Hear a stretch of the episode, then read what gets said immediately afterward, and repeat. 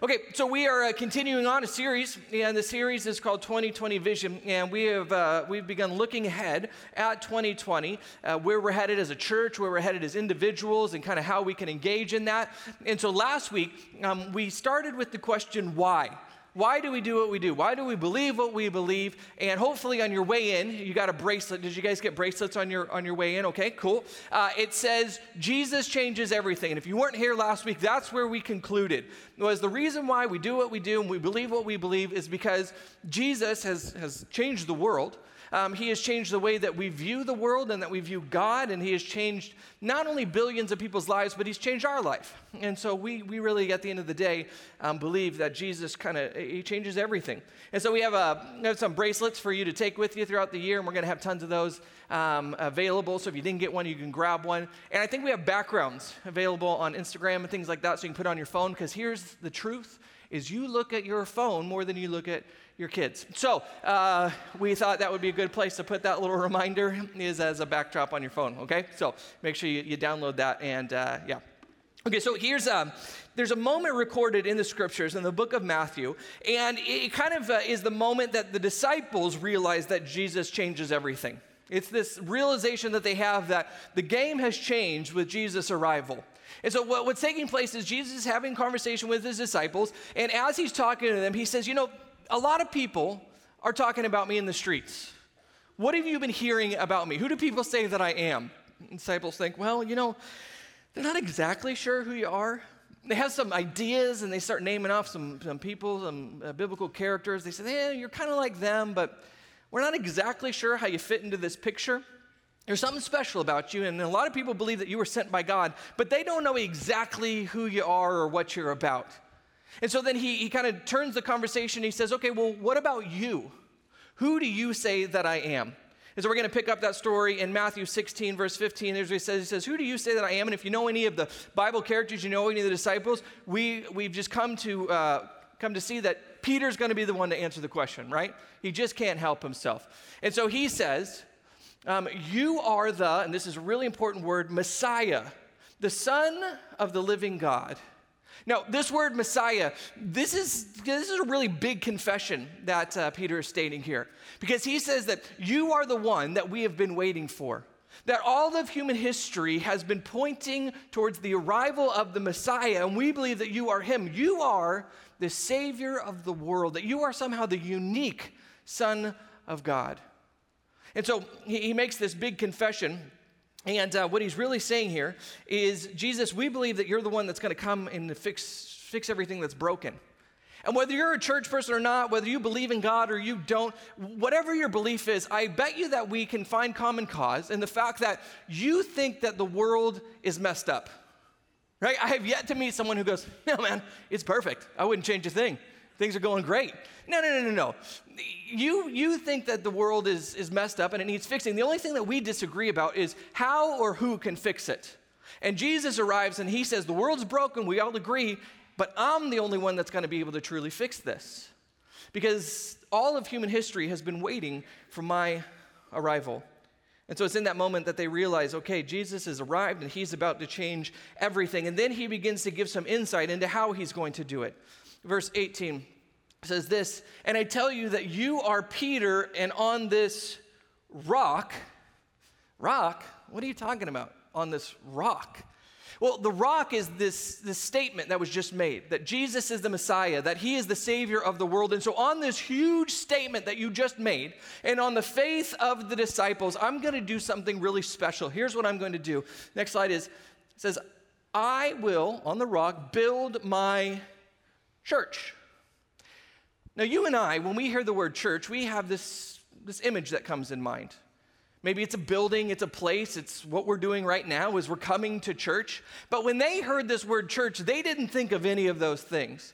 The original in the Greek is ekklesia, and when they heard ekklesia, it wasn't a religious word. It was uh, just a normal word that was describing a gathering of people, a congregation. And so he says there is going to be this gathering of people. They're going to come together and they are going to be united in this single belief that I am the Messiah, that I'm the Son of God. And this movement, it's going to transform the world. In fact, this movement is going to be so, become so big and so transformative that nothing is going to be able to stop it. He says this He says, Not even the gates of Hades will overcome it. There's going to be dictators, there's going to be persecution, there's going to be governments, there's going to be division. Everything is going to be set up in opposition to try to stop this movement, and nothing is going to be able to stop it. Now, think of the context. Jesus is saying that there's going to be this movement like we've never seen in human history, and that he's telling 12 guys who have no power, no influence, and they're thinking, Change? What are you talking about? This is going to change the world? He says, Yep, I'm claiming it here and now that I am going to start this movement. It's going to transform the world. Now, very shortly after this, Jesus is arrested, he's tried, he's convicted, and he's hung on a cross where he dies. And you have to imagine that the disciples are going, Well, that movement didn't work out. This thing got to stop before it even started. But then three days later, something miraculous happens is he raises from the dead. And there's hundreds of people who claim to have witnessed him, people who were followers of him, people who didn't believe in him. All of these people would testify that they saw Jesus rise from the dead three days later. And during the, that time where he's, uh, he's appearing to people, he appears to the disciples and he has a conversation with them. He says, Look, I'm about to leave pretty soon. I'm going to go back to where I came from, to, to the Father. But before I do, do you remember that whole church thing that we had talked about? Okay, I'm going to give you a little insight into what that needs to look like. And so he says this, kind of his famous last words in Matthew 28. He says, All authority in heaven and on earth has been given to me. He's kind of setting the tone for the conversation. He says, What we're about to, to talk about next, I need you to just put it into context of who I am. That I am the king over all creation. That I have authority to do and to say whatever I want because I'm the Savior of the world and I'm the King of all creation. This kind of reminds me of the scene, and you probably have seen it before. Maybe it's been 20 years since you've seen it, but it's this uh, scene in The Lion King. Great movie. Lion King, where they are, uh, if you don't know the Lion King, well, where have you been, first of all? But if you don't know the Lion King, uh, it's the story of Simba, and he is the one that's supposed to inherit the throne, but he ends up kind of getting kicked out of his kingdom, and his uncle Scar takes over, destroys everything. It's a mess. And there's this scene where uh, they're looking for Simba, and they can't find him anywhere. And then this baboon, is it uh, Rafiki? Is that his name? Don't act like you don't know his name. You know his name. I was testing you, and you're like, oh, don't know, it's a kid's movie. Rafiki, uh, he says as they're looking for Simba, he's not here. The king has returned home. And so then we see the next scene where he's coming back and he's going to fight Scar and he ends up defeating him and he takes the throne back that is rightfully his and then he brings hope and healing and restoration and a new creation into the land that has been destroyed. Now, I don't want to say that Disney stole that story from somewhere, but it does sound very familiar. Because that's the story that, that Jesus says that he's come to tell. Is he says, I'm the king of creation. Things have gone just out of whack, and I've come to restore what is broken. The king is coming and he's going to sit on his throne. So he says, Remember, I'm the king of creation. So here's what I get, I'm going to tell you next says this next. He says this. He says, Therefore, go and make, this is a key word, disciples of all the nations. No, disciples. Notice that he didn't say, I go, I go and make Christians. Because let's be honest, we don't really know what a Christian is. Because you can say you're a Christian and you can believe just about anything, right? He says, No, no, no, I want you to go and I want you to make, and this is very specific, disciples. Because disciples has a a well defined definition. Disciple is somebody who is an adherent, a pupil, a learner, a follower. And so, if you're a disciple, you have to ask the question if Jesus were in the same situation I'm in, what would he do? If he was trying to decide what he's going to do with this relationship, with this, with this, with my schedule, with the money, I have to ask, what would he do if he were in my shoes? And whatever he would do is what I'm going to do. If I like it or not, it doesn't matter. Whatever the answer is that he would do is what I'm going to do. That's what it means to be a disciple. And so he says to go and make disciples, and then he gives us just a little bit of a clue of how to do this. He says, Go and baptize them in the name of the Father and the Son and the Holy Spirit. Continues on, it says, and teaching them to, there it is. Oh, no, well, ah, where I'll read it for myself. No. Okay. Uh, baptizing them in the Father, the Holy Spirit, and teaching them to obey everything I have commanded you. And so he says this He says, I'm going to change the world. I'm going to create this thing called the church. And the church is going to be the method that I use to bring salvation to the world. you know what this means, right? He says, You and I are going to be the thing that he uses in order to save the world. Now, I don't know about you, but that seems like a lot of responsibility. And I'm not sure, knowing myself, I would entrust me with anything close to that. My wife barely lets me walk out of the house without checking to see what I'm wearing first so that I do not embarrass her and the rest of the family. She doesn't trust me to dress myself. I'm not sure if I would trust me to, I don't know, save the world. And yet Jesus says, no, this is the way that I'm going to do it. It's going to be through people like you and me who are going to go into the world with this message of salvation. And he says, don't worry as you go because, let's see if we can get it this time, because there we go. Surely I'm with you always to the very end of age. As you go out there, the good news is it's not dependent on you because I'm going to walk with you. I'm going to be with you. In fact, I'm going to send you this helper. It's going to be called the Holy Spirit, and He's going to empower you as you go out and you bring this message into the world. And the next thing He does is He leaves. Peace out. I'm gone. And for the last 2,000 years, the church has had this mission is we have this message that we're supposed to bring out into the world. And no matter what has happened through the last 2,000 years, whatever obstacles and opposition and persecution, division, corruption, whatever has taken place, and it seems like the movement is going to stop, it's finally going to be shut down, it continues on. Just as Jesus had predicted, the movement keeps moving and it keeps growing and it keeps transforming the world. And so now it's our turn. Every generation has to pick up this mantle and say, okay, now we're going to own this mission. This is going to be ours. We're going to take this into the world. And we take this responsibility very seriously. I think one of the reasons I, I, personally take this serious is because I have come to realize how incredibly short life is. I know it's a cliche, but we really are here today and gone tomorrow. And if we're being honest, and we try to avoid this realization or the inevitable, but if we're being honest, all the things that we spend our life working towards and working on one day will be gone and forgotten. I know this is depressing, but this is reality, right? Is within just a couple generations, uh, unless you're somebody incredibly special, within a couple generations, people won't even know your name. And that's kind of a scary thought, is to think, I spend my entire life working towards something that nobody will ever remember. It will be gone and forgotten. It's kind of one of the reasons why I believe in Jesus is because he gives us these words of eternal life that he promises us that there is something after this. And so we can actually have an impact in people's lives that is going to last for eternity. And so he says if you want to actually live a life that matters, that lasts just beyond your lifetime, you got to partner with me. The only thing in the end that's going to make sense, the only thing that's going to matter is what you did with me. Did you know me? Did you love me? Did you have a relationship with me? And did you make me known in the world? Because that, in the end, is the only thing that's going to matter. And Christians have taken this seriously. It's what has motivated uh, countless missionaries to go to, throughout the world, and they've given up their wealth and safety and security and comfort, even their very lives, in order to bring this message into the world. And it's really the heartbeat of this church is we want to take this command seriously. We want to be people who have lived lives that matter. And so part of the vision of this church is we want to create a place that no matter where you are in your faith journey, no matter what you believe, what you've done, where you've been, you're welcome here.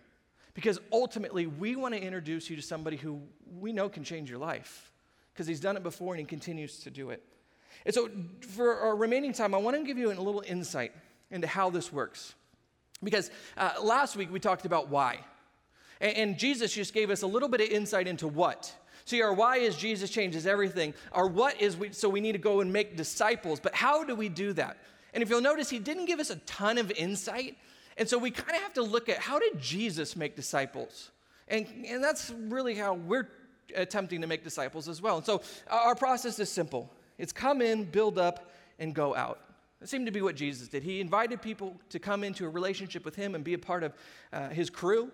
He built them up. He said, Here's what it looks like to follow me and to believe what I believe. And then he, he sent them out. He said, Go out into the world and bring this message to others.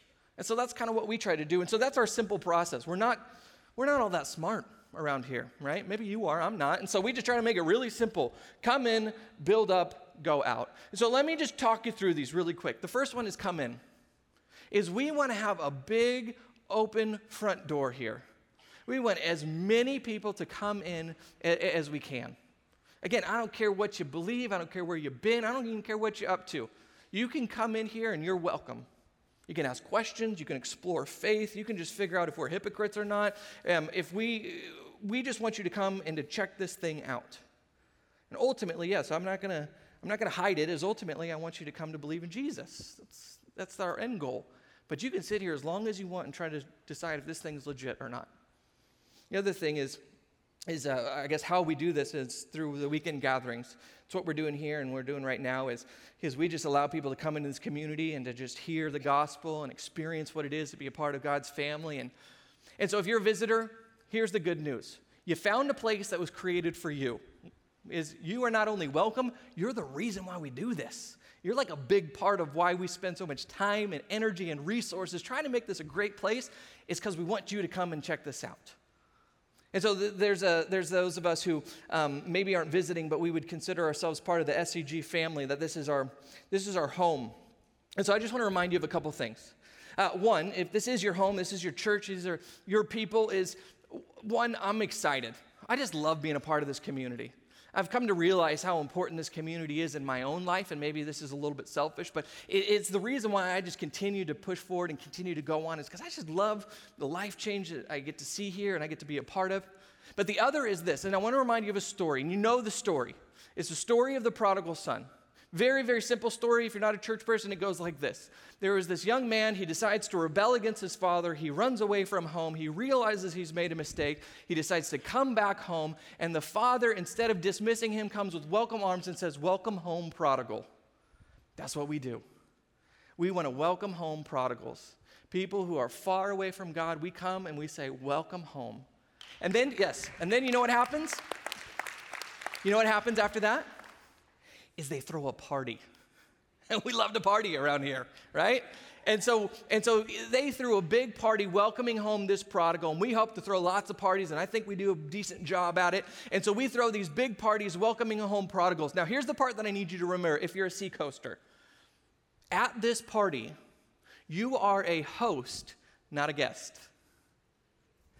I know, I know you can see where this is going, can't you? You know where this is going. See, you're a host at this party. This is your home, remember? This is your family. We've invited guests in here. And so we got to remember that we are hosts at this party. We're not guests. I think the difference between a host and a guest is ownership.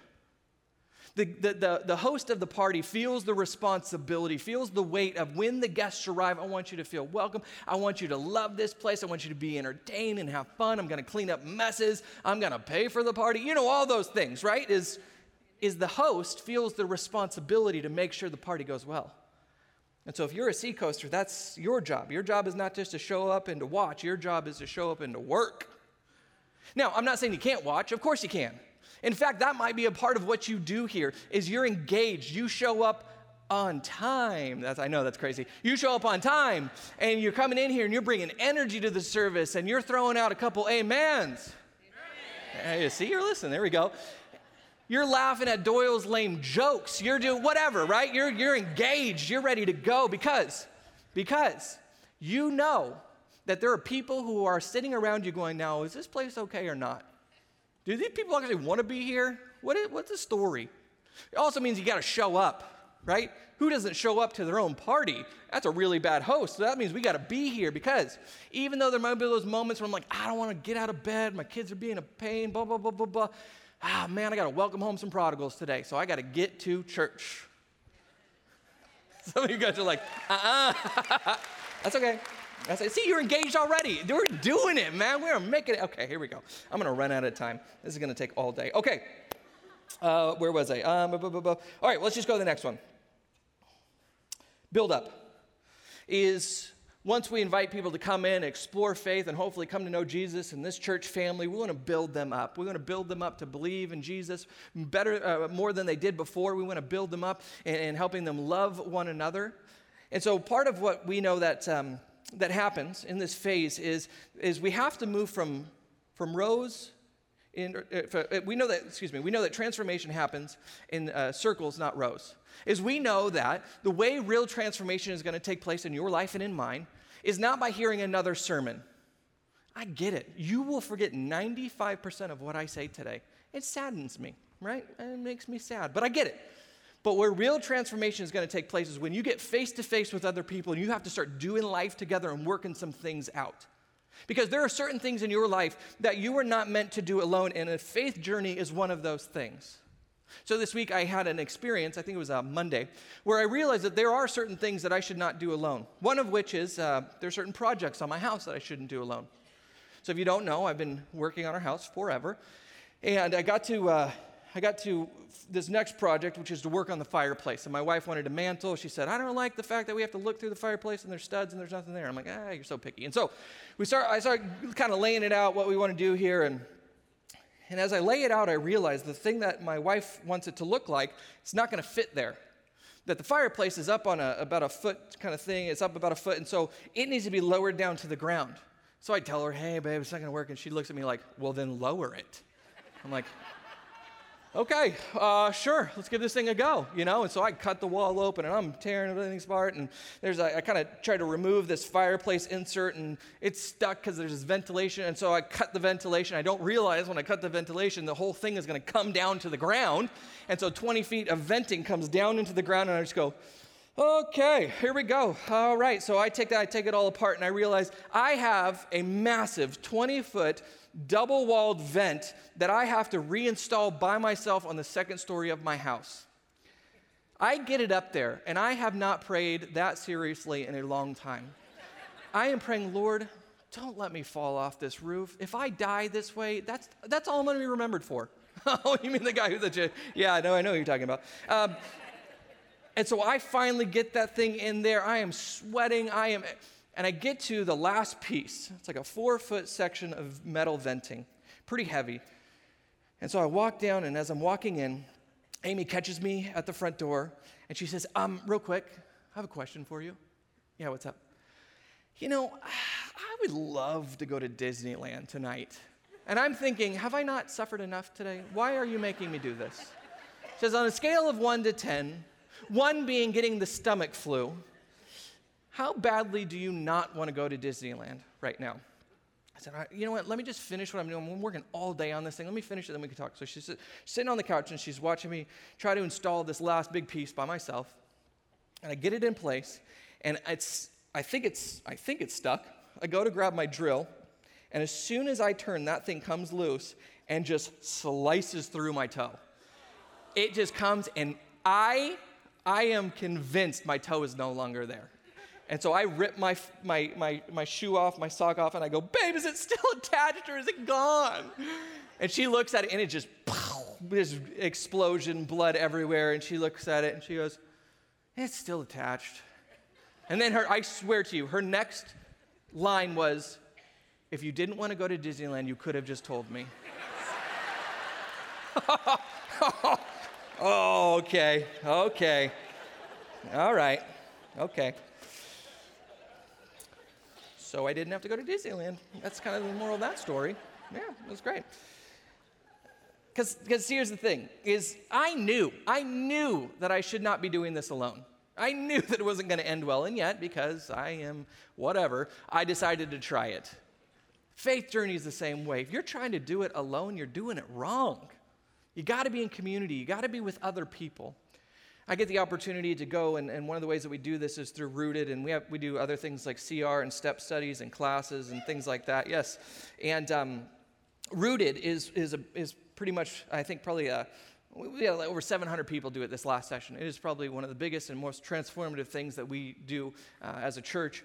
And so I get to go throughout the weeks and visit different rooted groups and just meet people and find out how it's going. And, and during this last session, I was walking around and I saw this uh, young couple. And so I started talking to them, hey, how are you liking rooted? And they were in rooted 1.0. It's the first session you've ever done this. What do you think? And, and they said, you know, we were a little bit hesitant to do this. We've been kind of holding, holding off for a while, and we finally jumped in. And I got to be honest, doing Rooted, especially this time in our life, has kept us sane. I said, Well, tell me about that. What's going on? I said, You know, we've never been uh, under more pressure and more stress, and it wouldn't have, and I'm not sure where we would end up if we weren't in Rooted.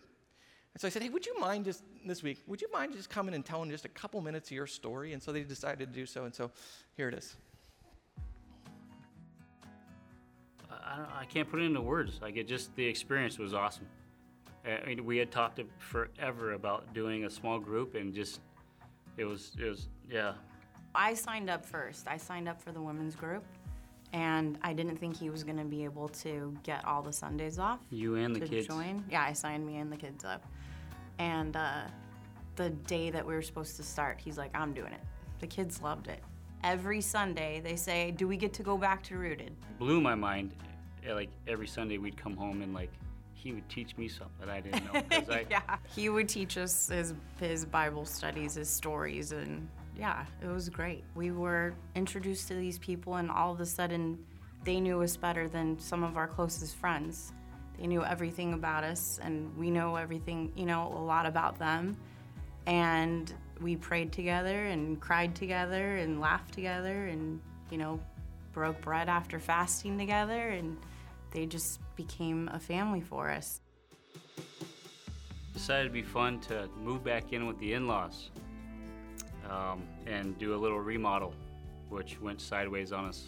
Contractor walked away two weeks into Rooted. But not only walked away from it, but also stole a lot of money from us, leaving us in a pretty bad situation. We have never felt this much stress, anger, frustration. Just there's no doubt. Like we've talked about, like Rooted, talking to people and like having their prayer and and just just meeting and even talking like during the week we had a little group chat that that we had with the rest of the group just kept us up here instead of going down to a deep yeah. dark place andrew one of the members of our group in particular yeah. happened to have an expertise of doing electrical work so he showed up how many times like maybe over 10 times to our house well, he's on still showing up. He's yeah. still helping out. Uh, yeah I one mean, way or another every person in the group like wanted to help and was just yeah. And they did. Whether everybody just, just yeah just praying whether and checking in and you know text messages. I mean god told us to do rooted god put it on our hearts to join for sure. I think if we didn't have it i don't want to think about where we could be right now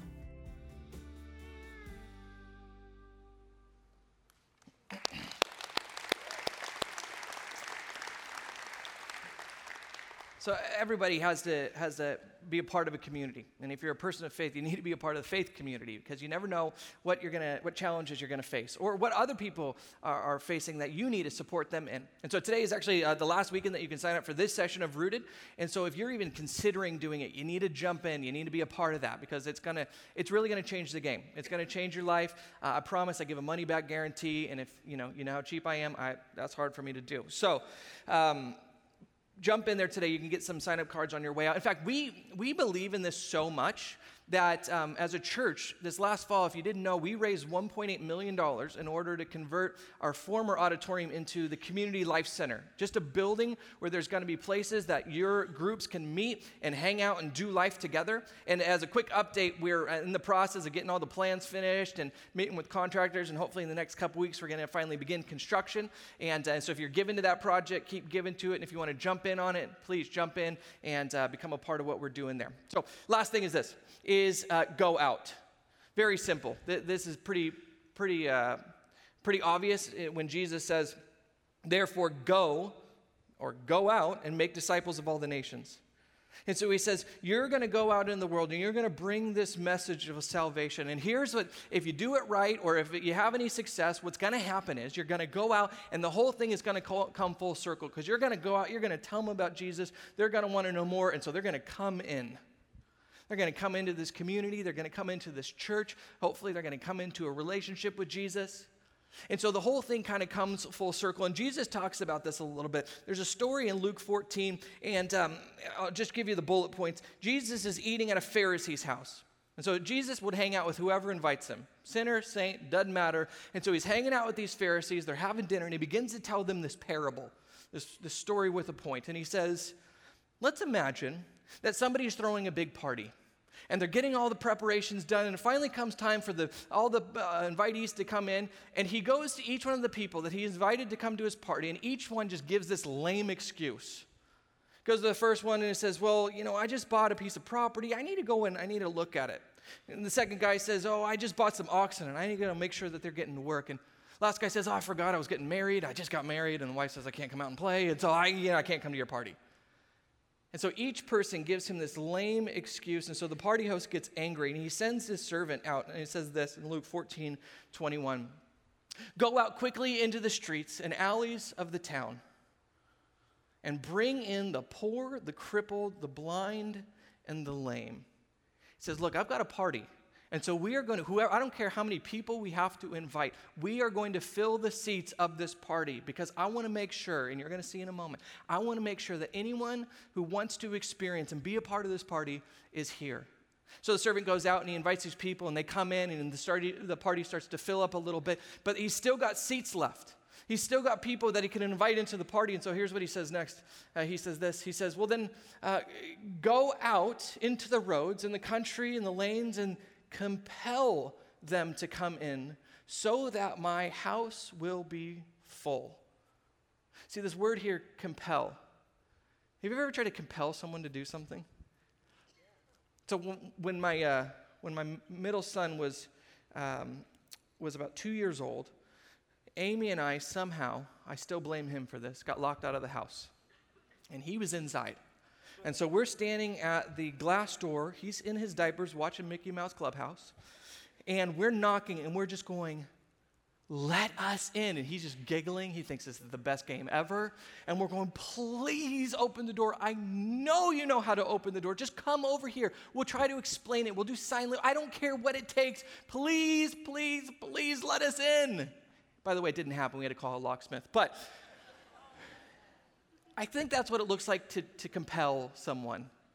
Please, you have to. You got to experience this. You need to. I understand you're not religious. I understand you had a bad church experience in the past. I understand all of those things. But you have to hear about this Jesus. You just got to.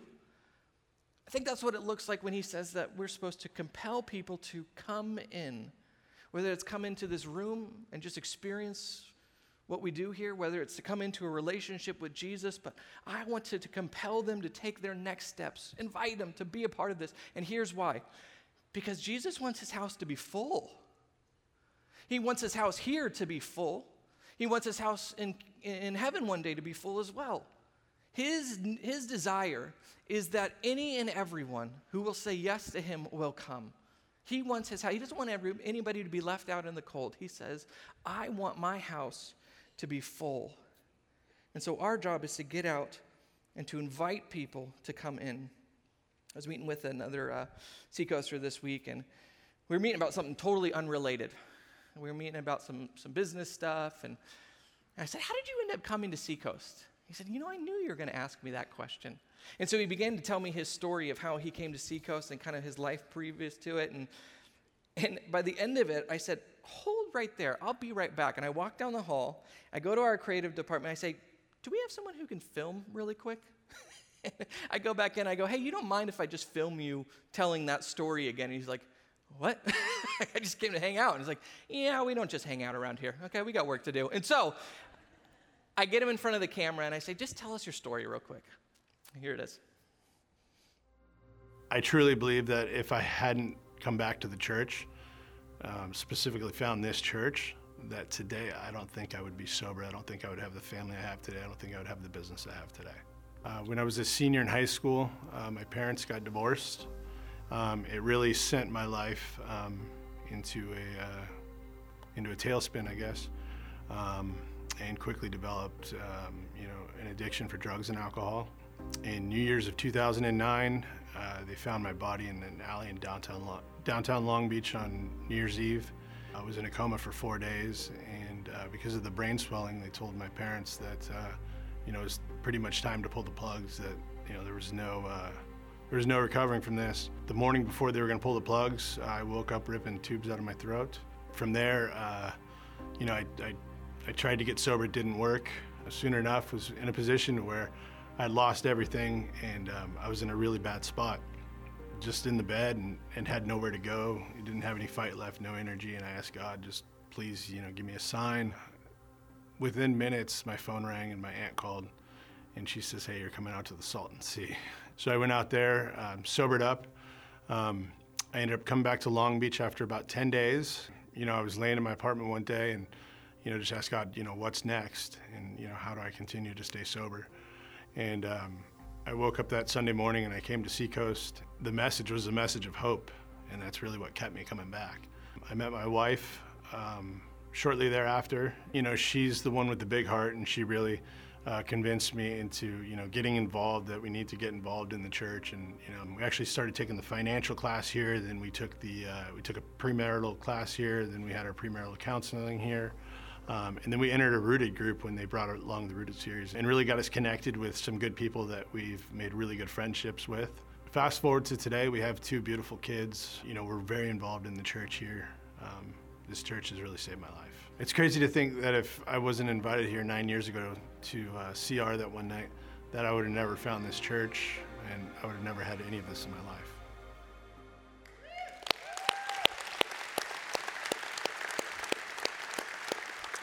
So you never know what's hanging in the balance of a simple invitation. Who would have thought that he would have gotten invited to Seacoast and he would come, he would sit here, he would hear the message, and what his life would end up becoming is he's married, kids, very successful business, been sober, and it all started with a simple invitation. And so there's this, there's this old saying that the church is a hospital for sinners, not a hotel for saints. And it's because it's a place where people can come and they can find healing and hope and eventually salvation. And as I was about to speak last weekend, and I was coming onto stage and I was kind of uh, over in the wing and I was looking at everybody and they're worshiping, I thought, you know, if we're a hospital, then these seats are kind of like hospital beds, right? And so someone who comes in here, like Bobby, and sits there, this is the hospital bed where he found his life got turned around. And so it's not like we have a lack of hospital beds around here. And it's not as if we have a, lack of people who are hurting outside these very doors. Because we understand that there's an epidemic of loneliness and depression and addiction and broken families. And there are people dying every single day who don't know Jesus. It is not a lack of opportunity. There's not a lack of people who need hospital beds. Really, the only thing that is keeping us from filling these beds is if are we going to decide, are we going to go out and compel people to come in and to fill this house so that one day heaven may be full as well. And so here's what I want to end with. Is I want to end with you just maybe imagining what this year could look like for you. My wife is making me, I say making me, watch a Disney series called Imagineering. And it's, it's pretty interesting, actually, because these people, they're the people who created Disneyland and Disney World, and, and they created uh, many of the things that um, our kids and even we as adults love. And, and it's really because they were challenged to dream big. Really, dream just audacious, crazy, huge dreams. And they did. And I think, well, if Jesus changes everything, what is keeping us from dreaming big this year? Well, what could our 2020 look like? If we're sitting in these seats at the end of the year and we dream big that Jesus changes something, what could he change this year? Maybe it's just a habit. It's a habit or it's a hurt that we just need to find hope and healing and redemption from. And it feels like it's never going to change and it's always going to be the same. And, but if Jesus changes everything, he could change that. Or what if it's this? What if it's not a what, but a who? What if it's at the end of this year, you're imagining this prodigal, this person who is sitting next to you, worshiping alongside of you, who you thought would never step through these doors? Can you imagine what that might feel like? Oh, oh well, if it's up to us, you're right, it's not going to happen. But remember, he says he's going to walk with us, that he's going to empower us, that he's going to guide us. And so if Jesus changes everything, what are we dreaming this year that he's going to change? And here's the deal it's going to take some work. Jesus says that he will walk alongside us, that he wants us to partner with him in doing this. And so it means that we're going to have to keep this mission on our mind this coming year. And that's part of the reason why we do these silly little things like bracelets and backgrounds, is because we want you to be reminded that you have to be focused on the mission this coming year. And so As you look at these bracelets and you look at these backgrounds, I hope it's a reminder that wherever your story is, whatever's going on, whatever you're facing, Jesus can still change that. He's done it before and he can do it again. And he also can use you to change somebody else's story. Let's pray. Lord God, we thank you for, for the change that you have brought into many of our lives as we reflect on stories, stories like Bobby's, and we just see that you have, have really turned his world upside down. That, that is reflected in so many other stories, Lord God. That so many of us, we, we have a life that we know we don't deserve, and it's because you have, you've changed our story. And Lord God, we also know that there are so many people right outside these doors. They're part of our family. They're our friends, coworkers, neighbors. Their stories need to be changed, and we're the one that can connect them with the person who can change their story. And so, Lord God, as we head out of here, I pray that you would empower us, that you would give us guidance, that you would give us opportunity to not only change ourselves, but be the people who bring change into this community. Lord, we love you. We thank you. It's your name we pray. Amen.